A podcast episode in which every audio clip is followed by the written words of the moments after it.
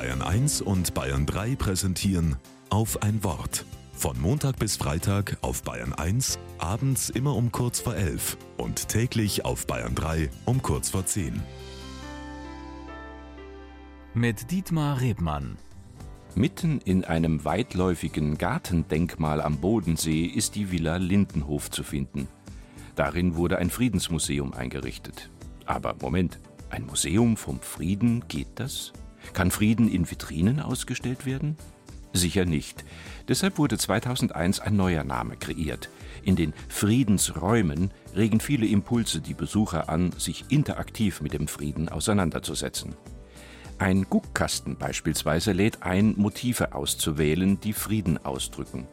Plakate konfrontieren mit den Erfahrungen der Menschen, die aus Kriegsgebieten geflohen sind.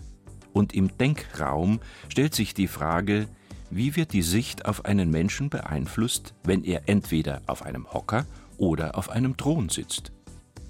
In einem ästhetisch einzigartigen Ambiente wird nicht belehrt oder ermahnt.